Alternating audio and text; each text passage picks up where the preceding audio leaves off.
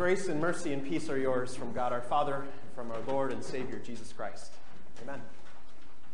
God's word for our meditation this morning is our second lesson from Romans chapter 10. Paul writes by inspiration of the Holy Spirit. He says, For there's no difference between Jew and Gentile. The same Lord is Lord of all, and richly blesses all who call on him. For everyone who calls on the name of the Lord will be saved. How, then, can they call on the one they have not believed in? And how can they believe in the one of whom they have not heard? And how can they hear without someone preaching to them? And how can anyone preach unless they are sent? As it is written, How beautiful are the feet of those who bring good news. But not all the Israelites accepted the good news, for Isaiah says, Lord, who has believed our message? Consequently, faith comes from hearing the message, and the message is heard through the word about Christ. This is the word of the Lord.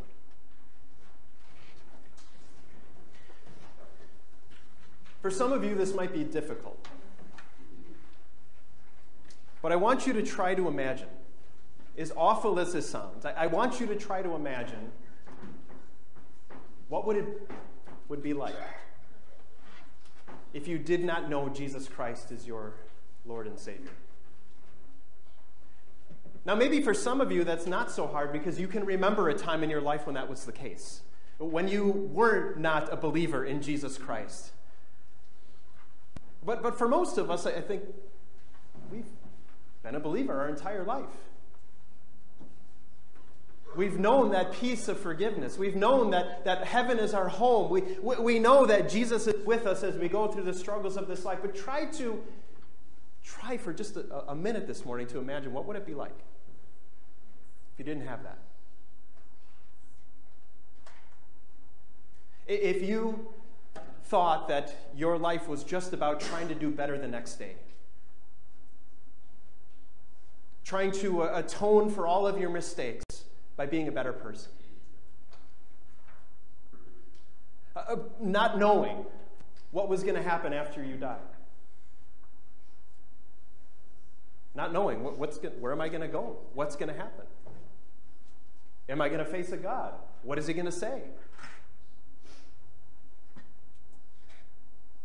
Try to imagine making sense of this life and all of the garbage that happens to you and the world around us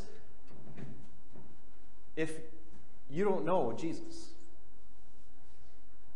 I mean, that's a really terrifying thought, isn't it? And I don't, you, don't want you to dwell on that too long because that's not the case. You know Jesus Christ. You know that peace of forgiveness. You know that He has taken away your guilt. You know that you do not have to do anything to earn God's favor. You know that heaven is a free gift through His work for you. You know that, that even in the midst of all of the garbage of this life, that Jesus is in control and He's reigning and ruling for your good. But how awful it is even to think about that for just a minute with if that wasn't the case.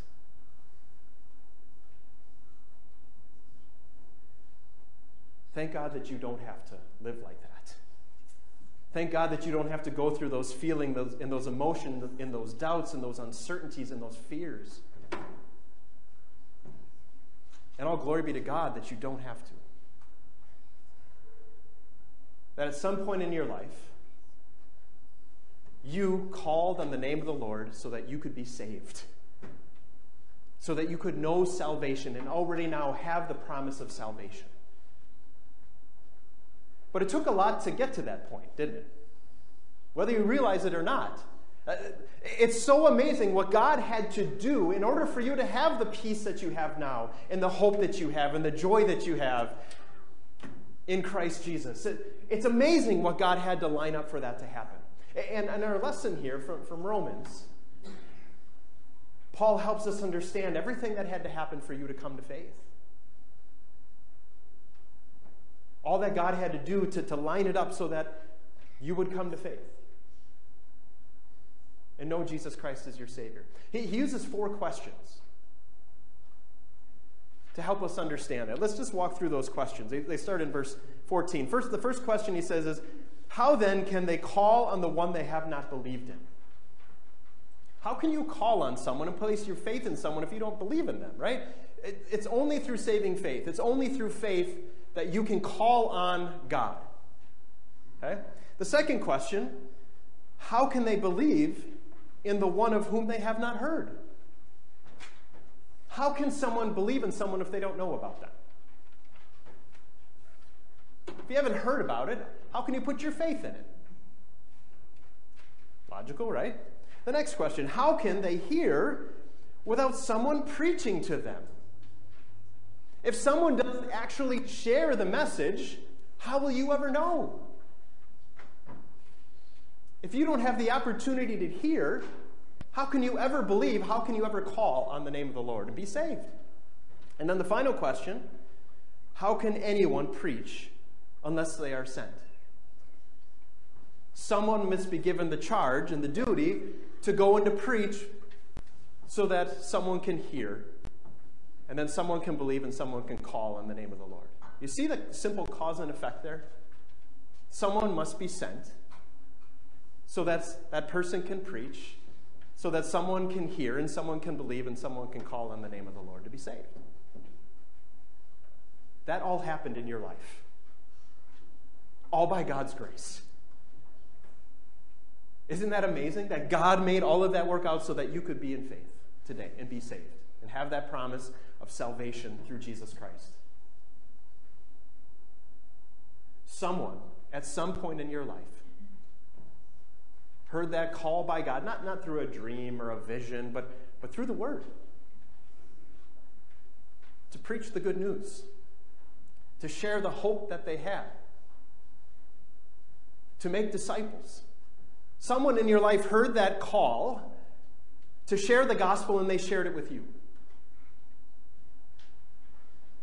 Maybe it was a parent or a grandparent or a pastor or a teacher or a friend or a neighbor or a coworker.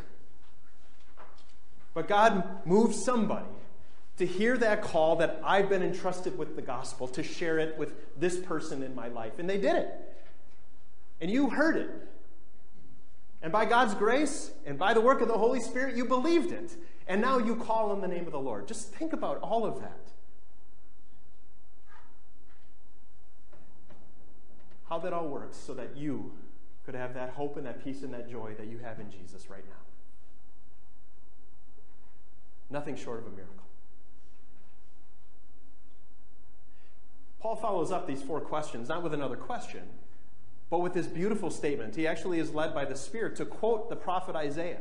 Going all the way back into the Old Testament, he says, As it is written, how beautiful are the feet of those who bring good news. How beautiful are the feet, isn't it, of the people who brought you that good news? How beautiful are their feet because they were moved by God to share that message of the good news of the Savior with you. You can't marvel, but marvel and, and wonder and, and just be amazed at what God has done and celebrate and praise Him for the words that were spoken to you, through the message that was brought to you, through that good news that was shared to you. How beautiful those feet who brought that to you.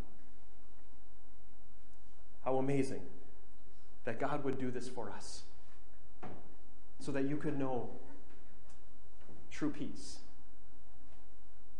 So that you could know that you have a Savior who has done everything for you that, your life is not about trying to earn God's favor, but that God's favor was already earned for you. That's good news. How beautiful are those feet that brought you that good news and took you to the cross and said, Look, your sins are forgiven. It's finished. It's done. Jesus did it for you. You are no longer under the curse of sin. You are no longer bound for hell. You are no longer under the control of the devil. Look, how beautiful are the feet of those who took us to that cross. How beautiful are the feet of those who took us to the empty tomb. To see that death has been defeated, that the grave is not our ultimate destination, but the gates of heaven are wide open. That life after death is what true life really is life with God forever. Friends, that's good news. that you know, that you've heard. And that's all God's doing. God has completed your salvation 100%. But isn't it awesome that He used somebody in your life to bring that to you? And now, God wants to use you to bring that message to the people of your life. God wants your feet to be beautiful, to bring good news to those who need to hear it. We have a role to play in salvation. Oh, it, it's not to be a good person, it's not to earn God's favor. All of that is already done. Jesus has completed that for us, but God gives us a role. He gives us feet to go and mouths to speak. God uses us in his plan of salvation to make Jesus known to the world. A father took his, his daughter to her first professional baseball game. She loved baseball. She played on her little league team, but this is the first time she'd ever been to a professional game. Uh, and it was one of those giveaway nights. And, and her dad didn't tell her because he wanted to be a surprise, but every, every kid under the age of 12 got a, got a glove when they came to the game. And so as she's walking into the gates, they handed this little girl a glove, and she got this sad look on her face. She looked up at her dad and said, Dad, I don't want to play in the game. I'm not ready for that. When it comes to professional sports, it's all about being a spectator, isn't it? we go to watch. Christianity, it's not a spectator sport. We don't sit back and watch. We've got a role to play. We have to get in the game. We have to hear the call that our God gives to us to see the role that we have in that plan of salvation, that our job is to be able to speak it. God could do this in so many ways, couldn't he? He could use angels if he wanted to. And angels would love to do it. There's no doubt about it. Uh, God could use miracles to bring people to faith, just these big displays of things in our world that he could boom his voice from heaven if he wanted to. But what does he choose to do? He chooses to use words, human words, written down in a book, read and spoken and heard. That's how God chooses to work the only way he works to bring people to faith so that they can call on the name of the Lord to be saved. Maybe you've heard it said before. Um, it, it's, it's been usually attributed to Francis of Assisi, an early church father, way back in the late 1100s, early 1200s, uh, that, that he once said, Preach the gospel, use words if necessary. Now, it sounds nice, Right? And there might be a little bit of truth to it that we want our lives to reflect the gospel, don't we?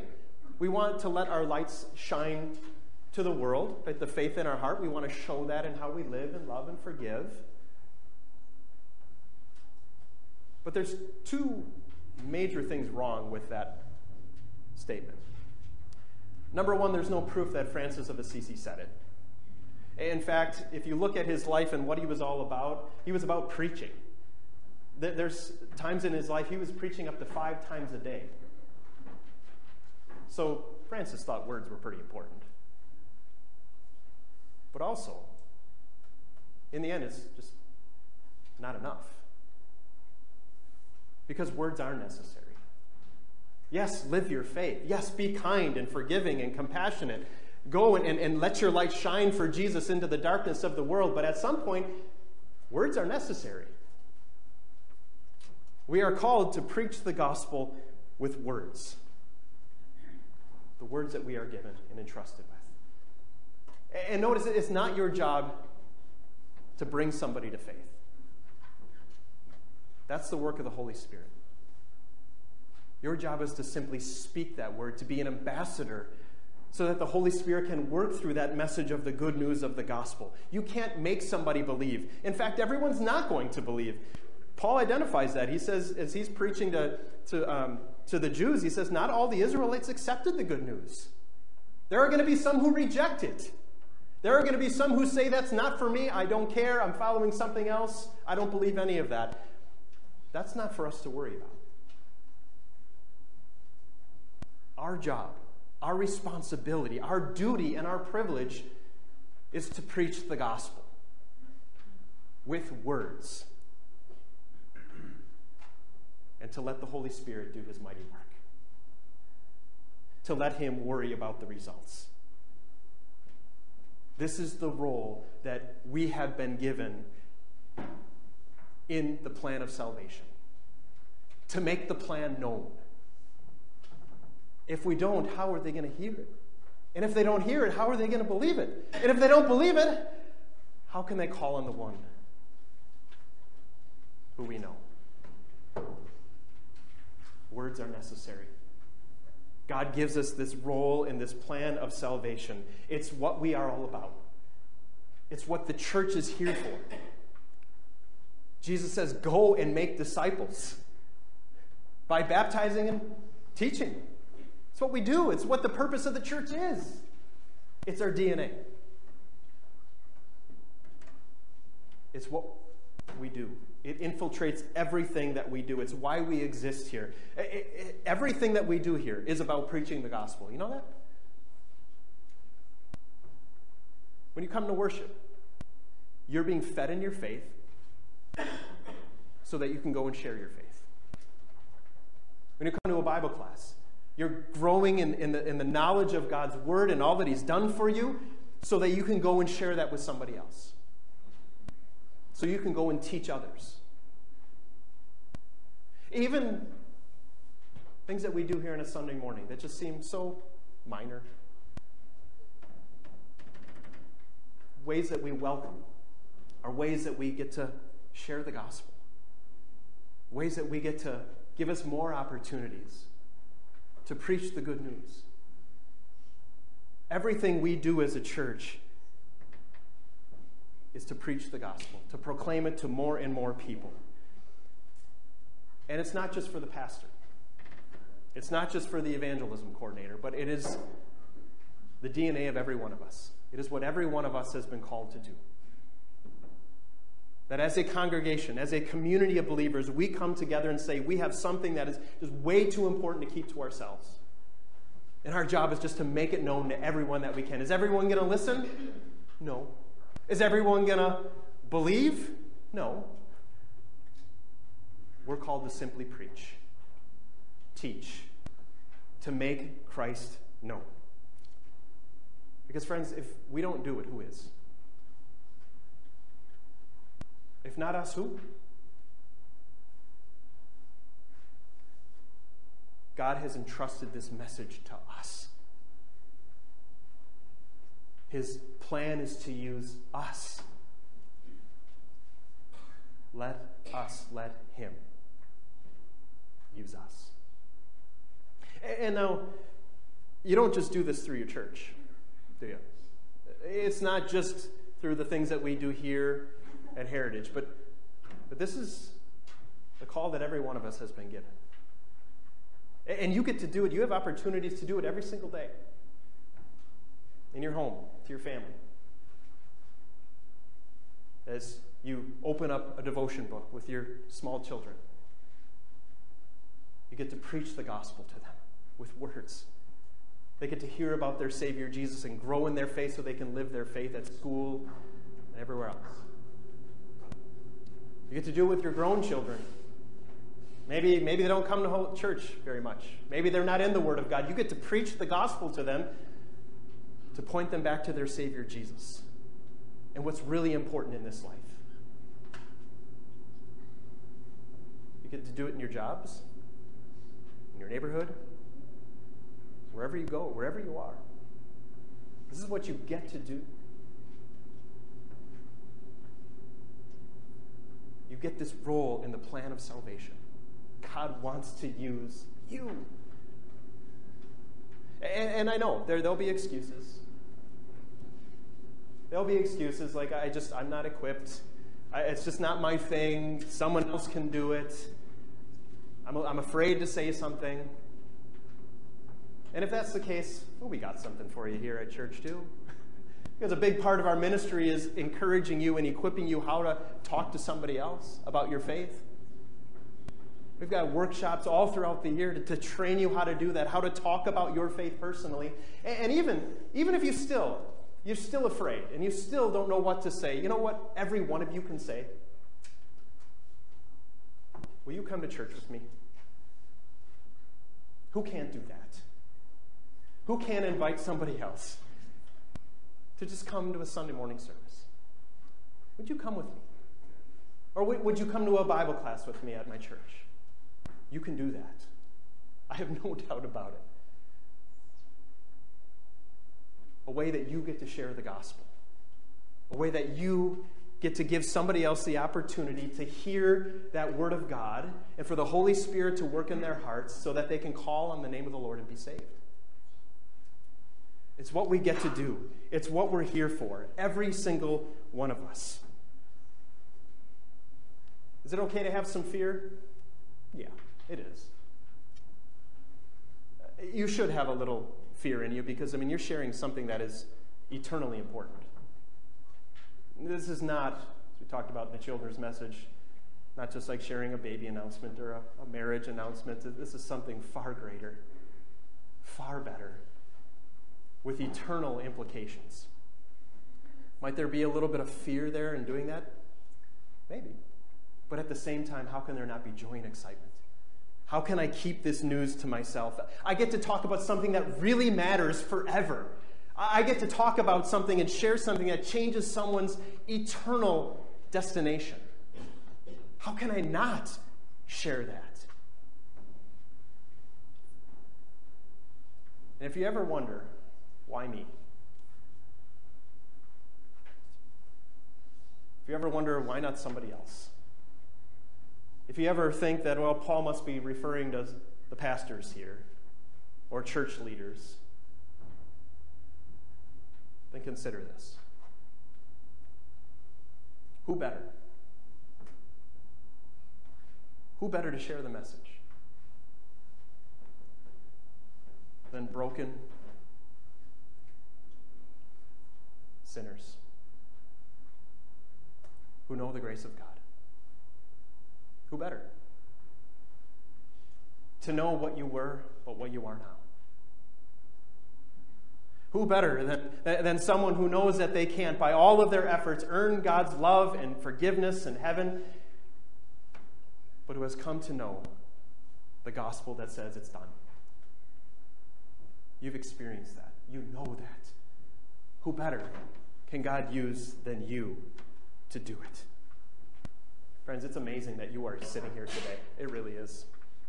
Nothing short of a miracle that, that God worked through all of these things in your life to bring you to faith and to keep you in that faith. And that you still are desiring to grow in that faith. That's why you're here this morning. It's nothing short of amazing. But how amazing that now God wants to use you. Through the work of our church as we gather together to proclaim the gospel as a congregation to our community and to the world. And as you go into your mission fields, as you go into your homes, in your workplaces, into your neighborhoods. How amazing that God wants to use you. You. God, give you the strength, the desire, and the ability to preach the gospel